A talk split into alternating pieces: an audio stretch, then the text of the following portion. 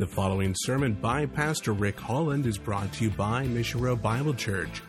For more information, visit missionroadbiblechurch.com. Well, open your Bibles to the book of Deuteronomy chapter 4. And I have a bit of a confession at the beginning of our study tonight, and that is that I know that we're not going to get where we need to go. I also know that that's okay because we're going to do Deuteronomy 4. And next week, we're going to come back and do Deuteronomy 4:4. We're going to come back next week and add verses 2, verse 4. So we're going to study verse 4 tonight, but next week, we're going to study it in the context of the verses that follow it. But it's got such dense and rich theological implications that it would be a mistake for us to hurry past this great section known to all Israel as the Shema. Deuteronomy chapter 6, verse 4. Hear, O Israel, the Lord, Yahweh, is our God. The Lord, or Yahweh, is one. Theology matters. Said another way, theology matters a lot. Said another way, there's no part of your thinking more important than your theology.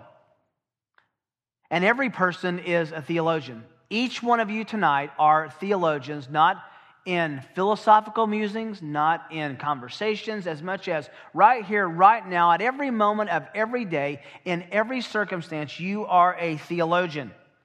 Everything you do is a reflection of your theology. Everything you say is a reflection of your theology. Everything you eat and wear, every place you play and way you play is a reflection of your theological convictions. Everything about you expresses your theology. The question is not if you have a theology or if you are a theologian. The question really is this: from where does your theology come?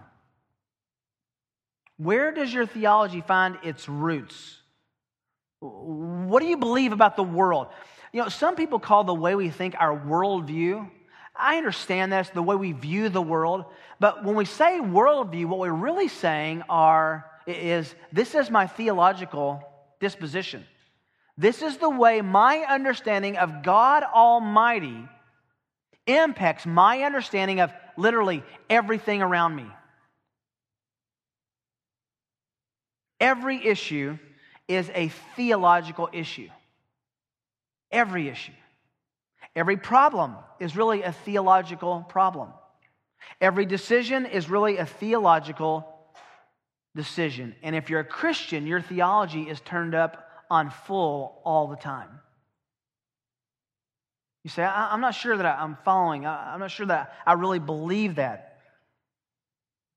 Jesus Christ said, or Paul said about Jesus Christ, rather, that he is to have first place in everything, meaning he comes to bear in everything we do. Everything in the Greek language means everything. So, if he is to have first place in everything, as a Christian, what implications does that have in our life?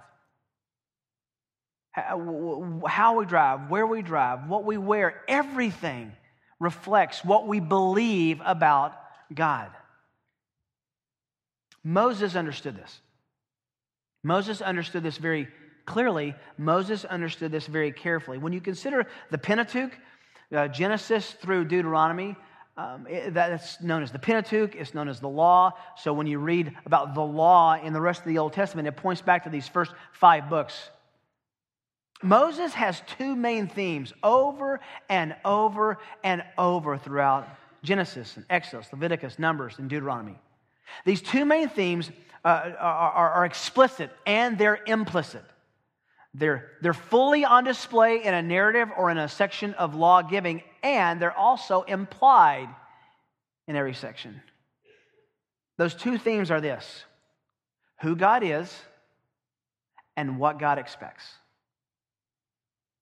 Who is God? Pharaoh said, who is the Lord that I should obey him? That's a good question. It's a great question.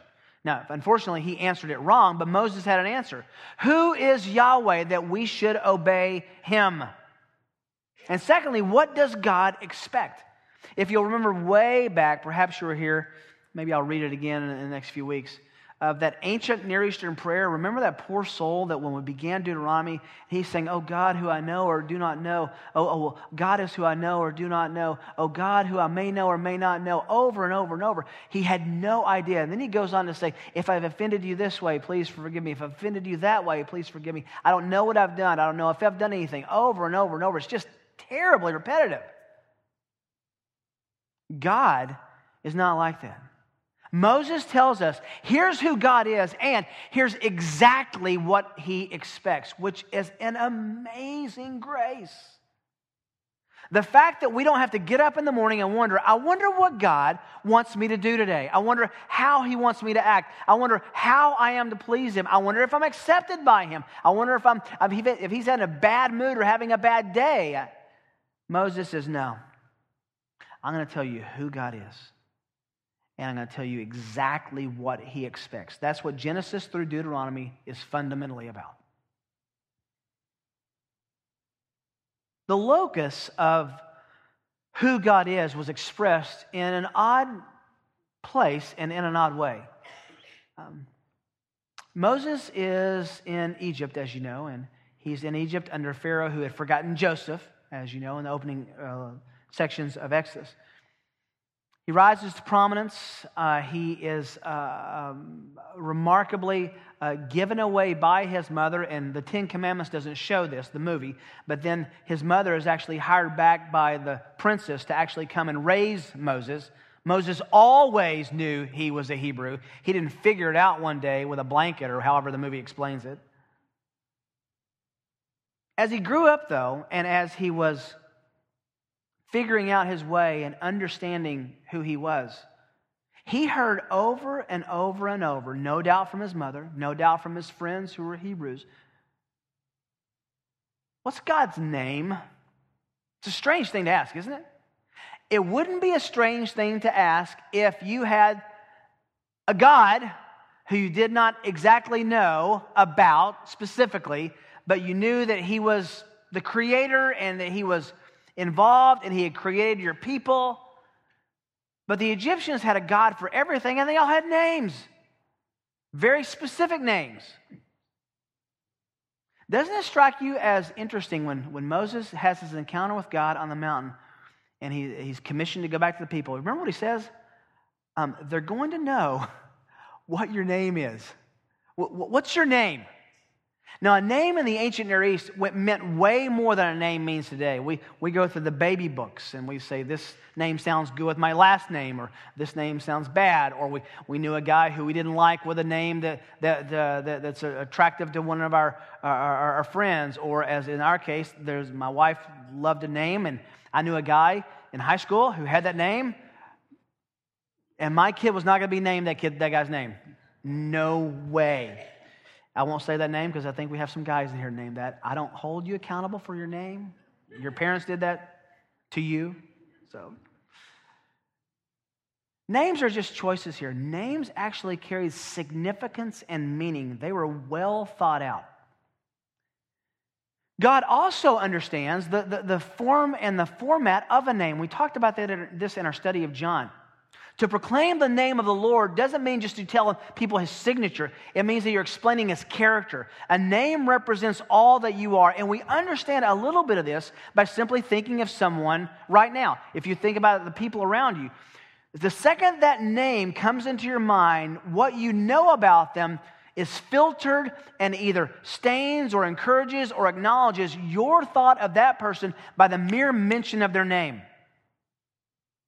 So Moses is going to carry the name of God back. Now, the reason I'm talking about that is that comes to bear here in Deuteronomy chapter 6.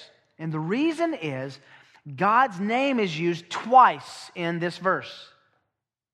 God's name is Hebrew scholars called it the ineffable or unspeakable tetragrammaton letters, the unspeakable four letters, or the ineffable tetragrammaton. Yod, so the Hebrew letters, Yod, Hey, Wow, Hey.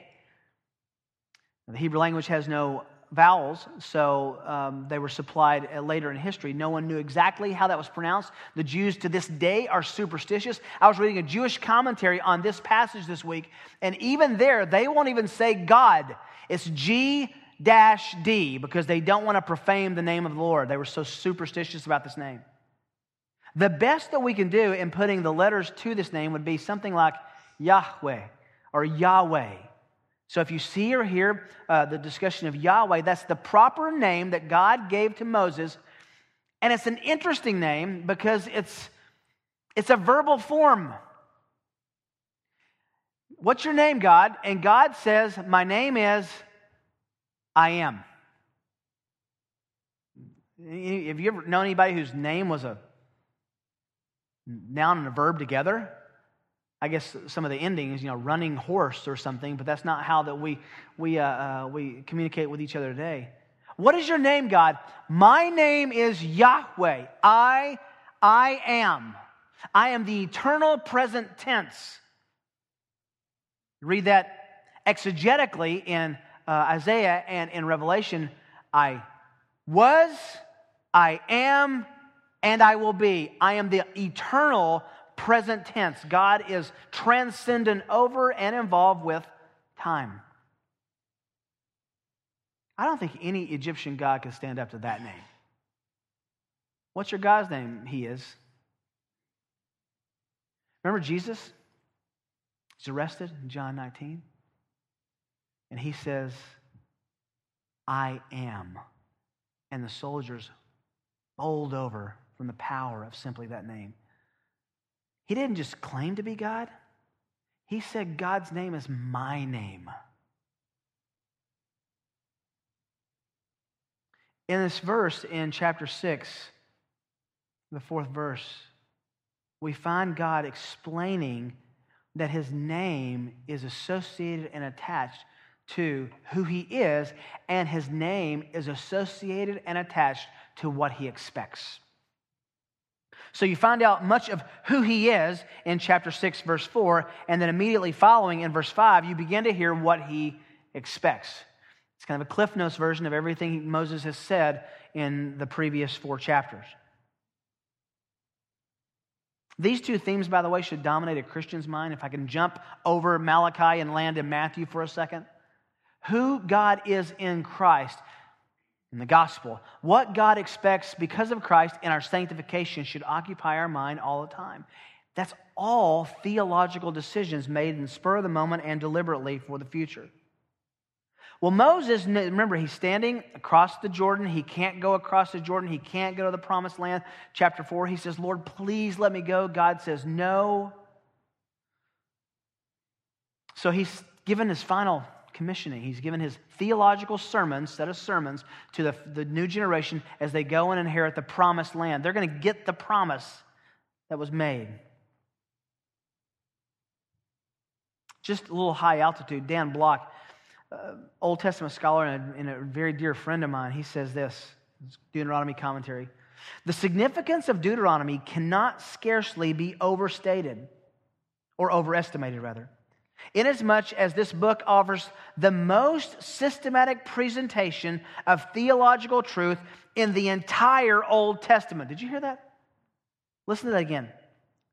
Deuteronomy offers the most systematic presentation of theological truth in the entire Old Testament. We may compare it to its place to that of Romans, since it's in the New Testament. Moreover, since Deuteronomy reviews so much of Israel's historical experience of God's grace as recounted in Genesis through Numbers, a comparison might be made with John, and that may be more appropriate.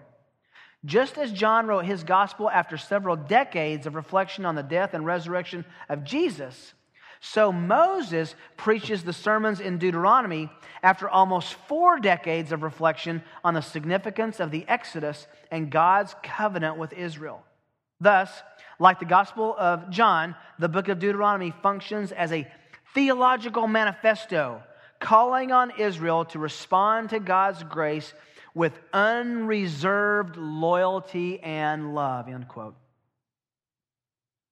That paragraph summarizes why Deuteronomy 6:4 is so important.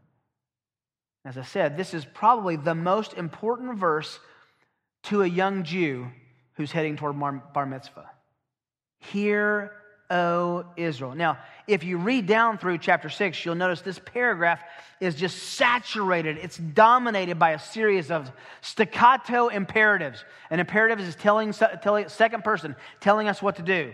In verse 4, hear. Verse 5, love. Verse 7, teach. Verse 8, bind and tie. Verse 9, write. Verse 12, watch. Verse 13, fear. Verse 17, keep. Verse 18, do. Verse 21, say. Now, all of these implications and applications are built on theology. Let's go back to the high altitude again. It's all given to tell us who God is and what he expects. Now, obviously, if he's giving us a command, that's telling us exactly what he expects. This chapter is just dense, saturated with commands, with imperatives. Verse 4 then is the launching point of the entire rest of the book. This is where Moses really starts preaching. Up until this point, it's been basically a review. First four chapters were historical review. Chapter 5 was the Ten Commandments. Now in chapter 6, as my grandmom used to say, he gets in their kitchen. He really dials it in. He pulls them in close and says, I want to tell you exactly, because of who God is, what he expects and what you should do about it. So, verse 4 is that launching point of the section with a simple, yet complicated statement about Yahweh, about God. And if we're bouncing through here and I say the Lord or I say Yahweh, know that it's important to know that that's the name that's being used here, God's personal name. There are other names that Moses uses. He uses Elohim, which is God the Creator, the Almighty, the Sovereign One. He uses Adonai, which is the Master, the Lord, the Sovereign, the Suzerain. He also uses this, if you look in your Bible, most of them have it's in all caps. Even the lowercase letters are in capitals. When you see that designation, that means it's the word Yahweh. It's God's personal name. And I know preacher friends of mine who will not even read the word Lord. They say Yahweh because they want people to know this is not a general word for God. This is not a created word for God. This is not even a master word for God. This is the name for God that specifically talks of his covenant and personal commitment he made to the nation of Israel. It's his signature. Now we come to the text, and this is some of the most interesting Hebrew in the entire Old Testament. Hear, O Israel. Very simple. The word hear is the designation in Hebrew, the Hebrew word Shema. That's where we get the word Shema, hear, listen. And so all of Israel's catechistic theology, where they're catechizing their young people, is based on that word, hear, O Israel, listen. Then he says this, the Lord is our God. The Lord is one. That's what the New American Standard says. Let me, I've done some research this week on the best Hebrew scholars I know and the way they've translated these four words in Hebrew. There are four simple words that have, and two of them are the same word, Yahweh. It's Yahweh Eloheinu, Yahweh Echad. Four simple words. Here's how many ways it can legitimately be translated. Yahweh, hear, O Israel, Yahweh, our God, Yahweh, is one. Hear, O Israel. Yahweh, our God, is one Yahweh. Hear, O Israel. Yahweh is our God, Yahweh is one. Yahweh is our God. Yahweh is unique. Hear, O Israel, Yahweh is our God, Yahweh alone. Now, there's a phrase that you might find in commentaries that's really important now. It's called the semantic domain of a word. A semantic domain means, you ever looked up a word and there's like a paragraph of meanings under it? It can mean this, that, or the other. That's the semantic domain. It can mean a lot of things. Love has one of the strongest semantic domains in English, right? I mean, is it the same thing for me to say, I love Daisy, my dog, and I love Kim, my wife? I hope not. There is a domain of meaning between those. I love Krispy Kreme donuts, and I love my sons. Well, that may be close, but anyway. And the point is, these two words that are translated, well, Yahweh is used twice, Elohinu and Echad, are interesting. Echad especially is interesting. It can mean one, alone, unique, possessive, solo. This verse has primarily been used by theologians to promote monotheism. And I would not argue with the promotion of monotheism from this verse. It's obviously in the semantic domain of echad to mean one. God is one. Well within the semantic domain, absolutely within the meaning, certainly theologically true. But isn't it interesting that, look back at chapter 4, verse 35 for a moment, that God, through Moses, has already made that point. In chapter 4, 35, to you it was shown that you might know that the Lord, Yahweh, He is God and there is no other besides Him. That's monotheism, right? If He's the only God, there can't be a pantheism of gods. Look also down at verse 39. Know therefore today and take it in your heart that the Lord, He is God in heaven above and on earth below. There is, how many? No other. So yes, we believe in monotheism, one God. Yes, we believe in one and three, three and one, a Trinity as fully explained in the New Testament. God the Father, God the Son, God the Holy Spirit. One God, three persons. Most, when they turn to this passage, take the translation of echad to say that this is about oneness. It certainly has those implications, no question. But can I suggest that there's more to it than just simply teaching about monotheism? Please don't misunderstand. Yes, it teaches and implies that there is one God. It affirms what chapter 4 says, that there is indeed one God. But I think to limit that Hebrew word to just monotheistic implication and application is to cheat what's going on in this passage. There is so much more richly flowing out of this. I favor the translation that reads like this.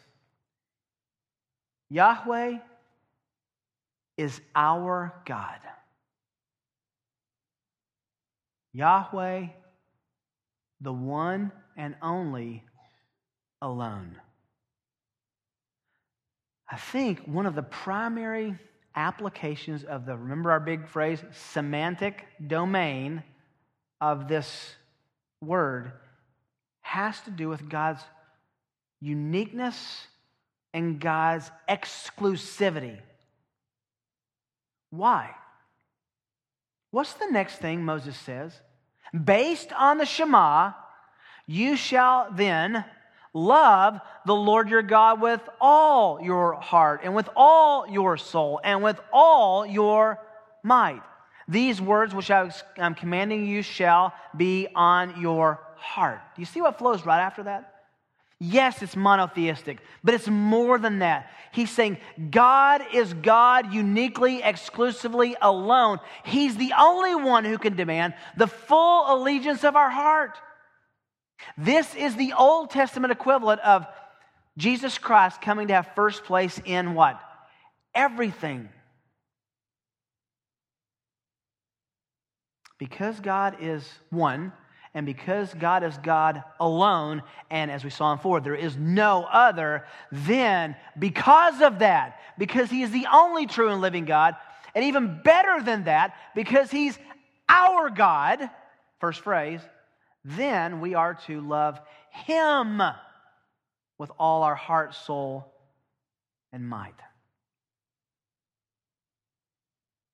The question that the Israelites were going to wrestle with throughout the rest of their history, and especially nowhere is this put on fuller display than, it's just hard to even talk about, than in Israel's wickedest king, Ahab, and his oh-so-encouraging wife, Jezebel, that's tongue-in-cheek. There's a reason that the spirit of Jezebel is mentioned as a wicked influence in the book of Revelation. When Ahab and Jezebel are in their reign of terror against Yahweh and for Baal, I mean, is this just mind-numbing? The king of Israel is actually promoting idolatrous worship.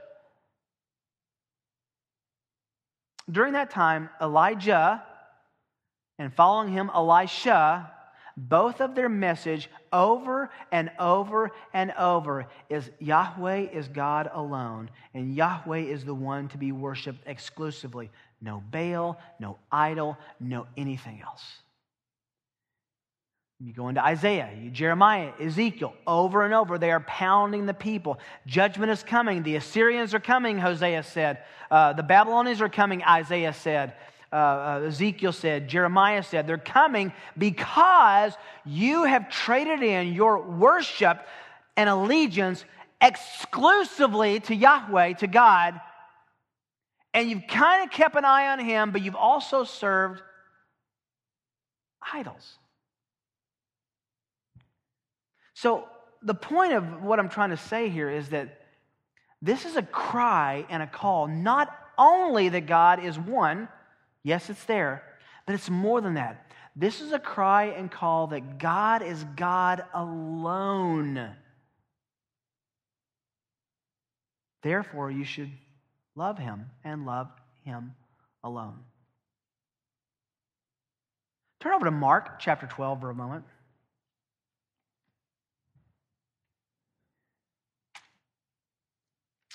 Same thing is taught in not only Mark 12, but also in Matthew chapter 22.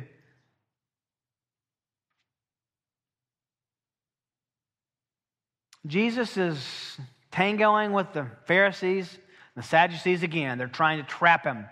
They're asking him questions that they think if he answers, we can certainly trap him. And this is a very clever trap. It's a very interesting trap. And Jesus' answer is the Shema. One of the scribes, verse 28, let's go there. One of the scribes came and heard them arguing. I think he's just finished with the Pharisees. He then decimates the Sadducees. In this group, these two groups are hanging around him. One of the scribes then, and by scribe there, that's the same word as a seminary student, a theology professor, someone who's studying theology. One of the scribes came and heard them arguing, and recognizing that he had answered them well, Jesus was pretty sharp, this guy assumed, asked him himself, "Teacher, what commandment is the first of all, the preeminent one, the foremost, the most important?" If you were to look at all 630-something laws and all 637 commands, which is the one that stands out as the most important? Now, think about what he's saying. It's not a bad question. Now, I think that he's asking here to trap him, because anything Jesus would have said, he would have said, well, what about this one? What about that one? But this is a really good spiritual question. Is there a commandment that rises out and doesn't trump or supersede them all, but actually puts its arms around all, that's the greatest and foremost of all the commandments? I just love the first two words of verse 29. Jesus answered. When they had questions about the Bible, the old scrolls, the Old Testament, and when they had questions about theology, Jesus never said, well, I don't know, let me get back to you. He wrote this book. He answers his. The foremost is, and then he goes to the Shema. Hear, O Israel, the Lord our God is unique, one Lord. And he goes to verse 5. You shall love the Lord your God with all your heart and with all your soul and with all your mind. And he adds one, and with all your strength. Was he adding to Scripture? Well, of course he was. He's God. He can. And I love verse 31. Before they can even say, well, what about this? He says, you didn't ask about the second one, but I'm going to answer the second one too. And the second is like this. You shall love your neighbor as yourself. There is no other commandment greater than these. I love verse 32. The scribe said to him, right, teacher. You have truly stated that he is one and there is no one besides him. And to love him with all the heart and soul, understanding, with all the strength, to love one's neighbor as himself is much more than all the burnt offerings and sacrifices.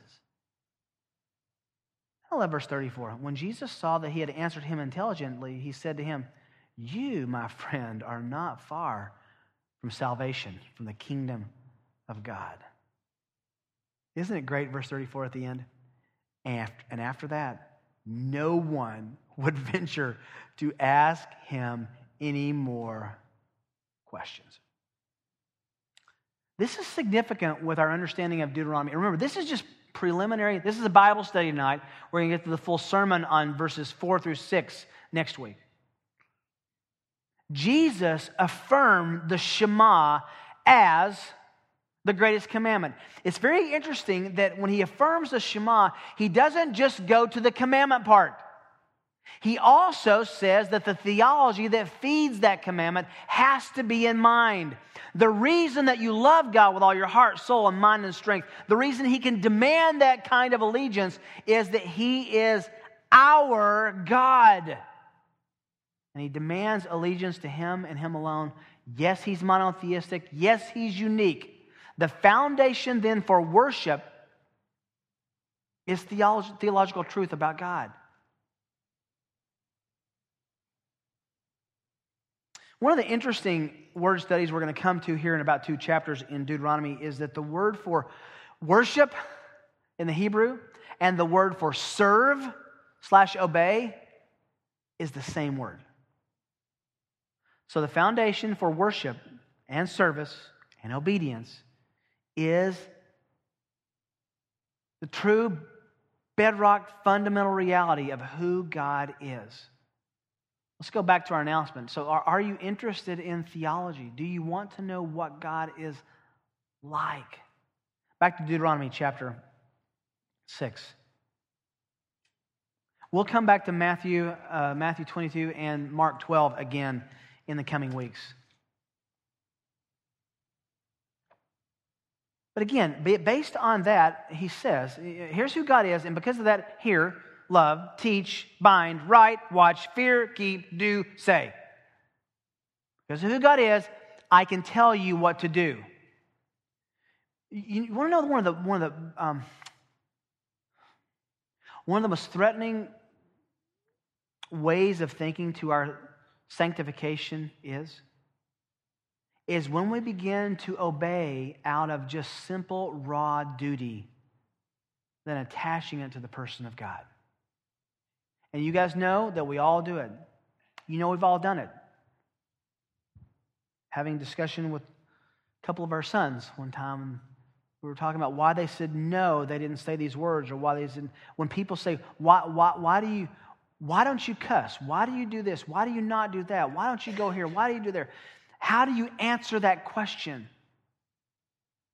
The answer is not, well, I just think it's wrong. The answer is not, well, I think it's a bad idea.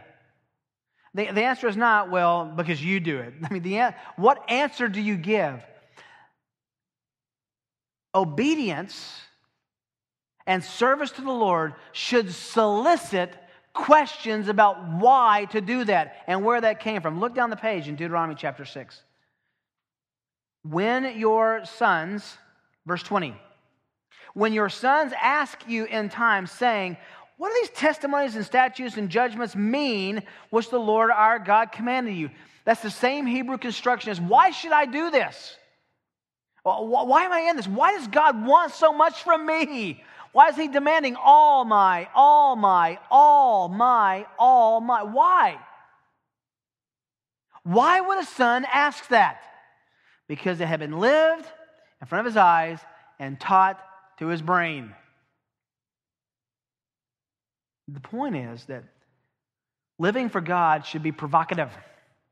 It provokes a response. And that response is not just, well, I do this because I'm a Christian. I do this because I love God. No, I do this because of who God is, and who he is so beautiful. It's so powerful. It's so majestic. It's so overwhelming. How can I do anything but give absolute, exclusive allegiance to him? That's why we do what we do. Moses is setting this whole dynamic up of the why. It is a great thing to say why. No, my wife and I are parents. I have been more than a few times less than sanctified in my response to my children saying, why? I have been less than sanctified in my own response to the question of obedience and asked why. It's silly. We've talked about it before, but my wife and I went through a time. We're in California. We had upstairs, downstairs, and I just didn't understand why my shoes needed to sleep in the closet. I would take them off late at night. They were by the coffee table. I was going to put them on the next morning. I don't understand why it was important to her that I take them upstairs and put them in the closet. I still don't understand why that's so important. But you know what turned the key? It was kind of a running joke, and Kim just said kind of offhanded one time, honey, it doesn't matter why. If you love me, you'll do that because it means something to me. And it clicked. That's right. That's right, isn't it? Look at the next verse. Because of who God is, you shall love the Lord your God. You love him. Now, we're going to get into the love next week. What does that mean? It's not an emotional, ooey, gooey, rich and chewy feeling you have about God, and you sing songs like, God is my girlfriend. That's not what this means. Love here has teeth. It has traction. It has grip. It has direction. And it involves, as we'll see next week, all of who you are. There is no part of our being that should not be dominated by love for God.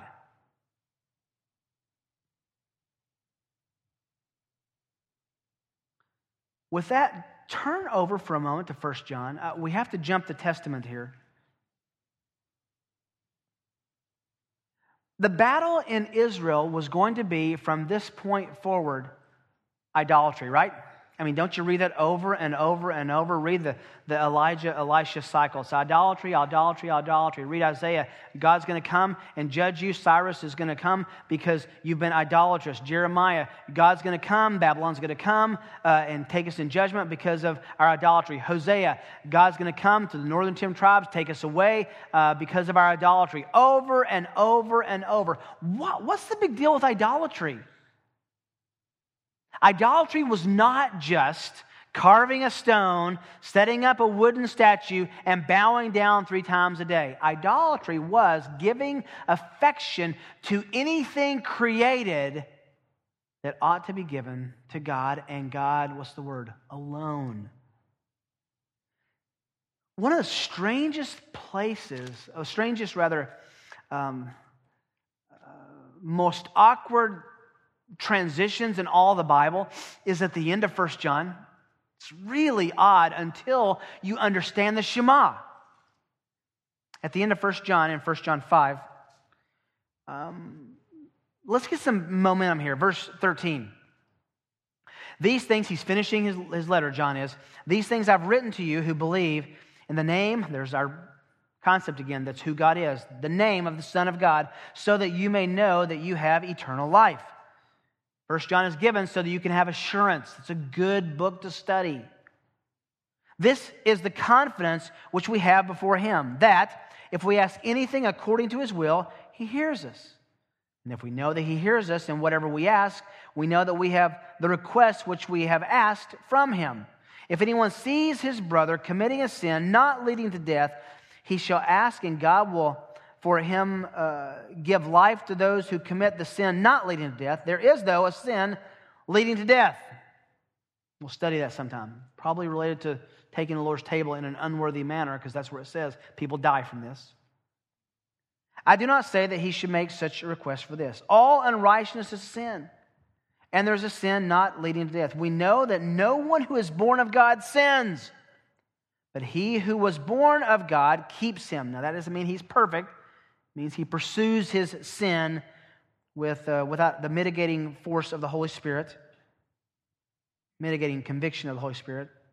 And the evil one does not touch him. We know that we are of God and that the whole world lies in the power of the evil one. And we know that the Son of God has come, and he has given us understanding so that we may know him who is true. To me, please underline this in your Bible when the Jehovah's Witnesses come and knock on your door. There is no more explicit reference in the Bible to Jesus' deity than this verse. We know that the Son of God has come and has given us understanding so that we may know him who is true, and that we are in him who is true, namely his Son, Jesus Christ. Next phrase, this is the true God and eternal life. Is that clear? The law of nearest antecedent that has to refer to Jesus, the true and eternal life. Now, I read all that to get to the last verse. After this great theology, after this great exhortation, after this phenomenal implication and application, then he says, little children, guard yourself from idols. And this turns commentators green with wondering what this is about. Some people think it was added, it was redacted, it was added later. This wasn't really a part of what John said in the beginning because it doesn't fit. Can I suggest absolutely it fits? This is the essence of the greatest commandment. Little children, guard yourself. If you want your affection, verse 20, to the one who is true, his Son, Jesus Christ, the eternal life, the true and living God, then you have to do one thing with all your heart. Guard yourself from idols. What is an idol? It's anything we love more than God. What is an idol? It's anything we will sacrifice to enjoy more than God. What is an idol? Anything we will pay for instead of using our resources for God other than his glory. Let's go full circle. Chapter 5 of Deuteronomy gives the 10 commandments. The first two commandments are in essence the Shema. What's the first commandment? What's the first commandment? Do you remember? Everyone turn back to Deuteronomy chapter 5. It has to do with exclusive allegiance to God. Deuteronomy chapter 5. I know you're saying, well, do you want me to give you the formulation in Exodus or the formulation in Deuteronomy? That's what you were thinking. I appreciate that.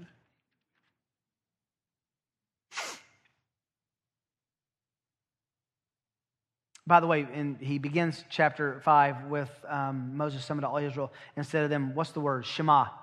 Hear, O Israel. And he talks about the covenant.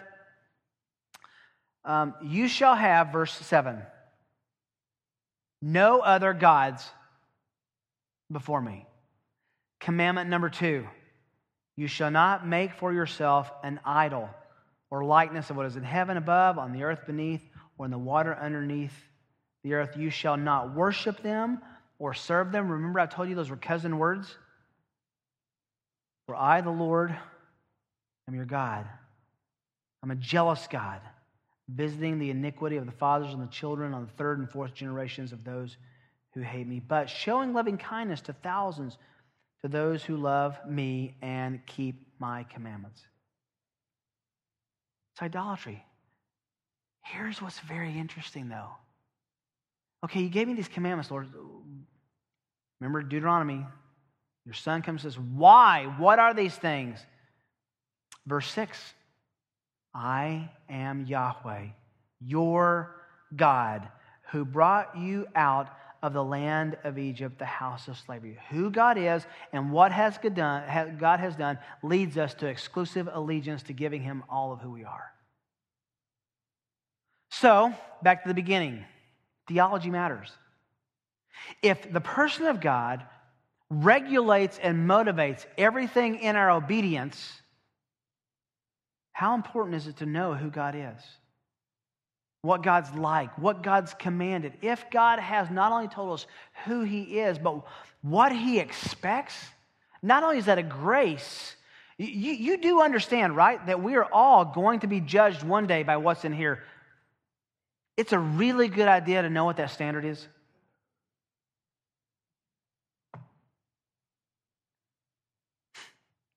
Hear, love, teach, bind, tie, write, watch, fear, keep, do, say. Why? Because God is our God. We didn't even get to that point. By the way, I got to page 3.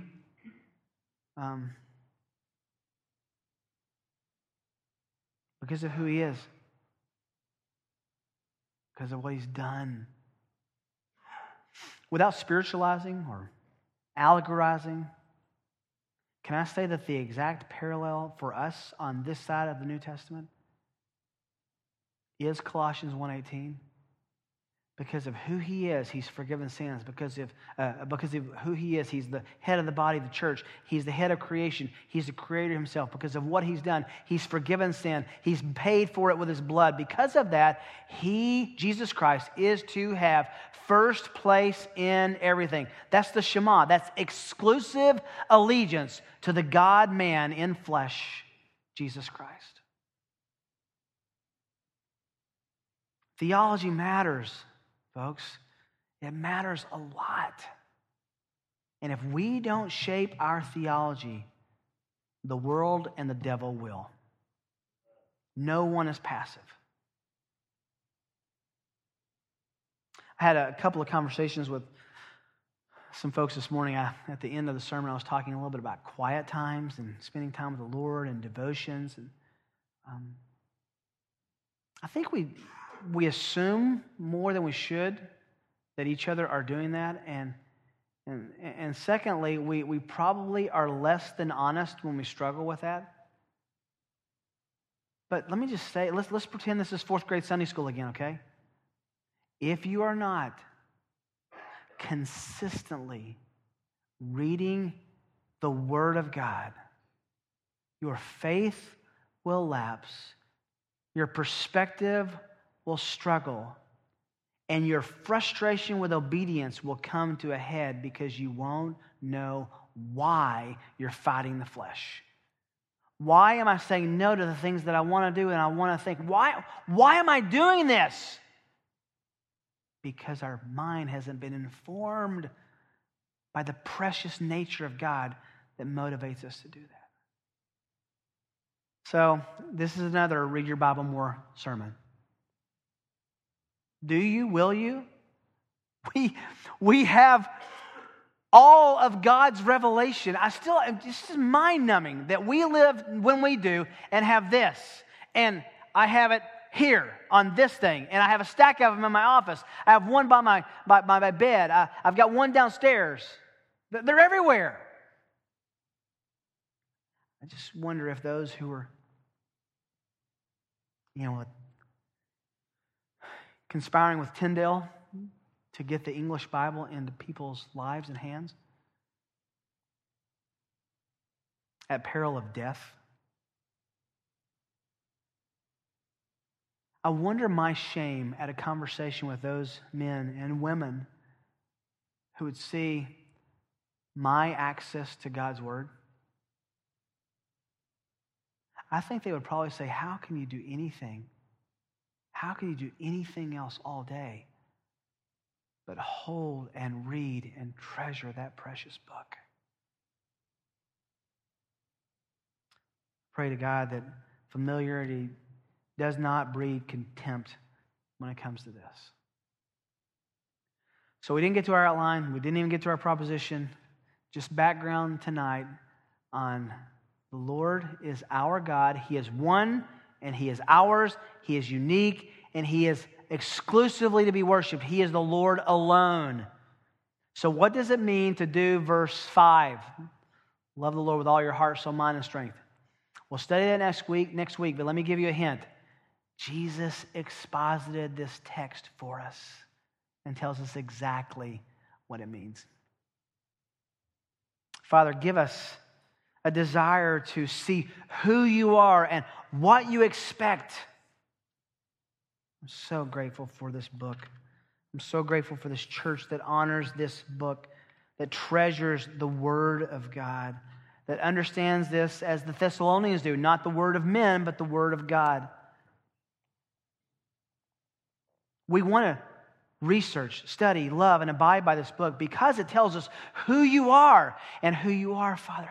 Who you are is so precious that when thought about deeply, it does regulate our lives. You said, "Hear, O Israel," and could equally say to us, "Hear, O church."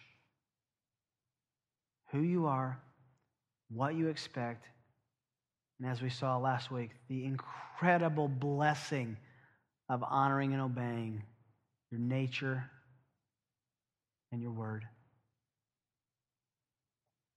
In Jesus' name, amen. You've been listening to a presentation of Mission Road Bible Church in Prairie Village, Kansas. For more information, visit missionroadbiblechurch.com.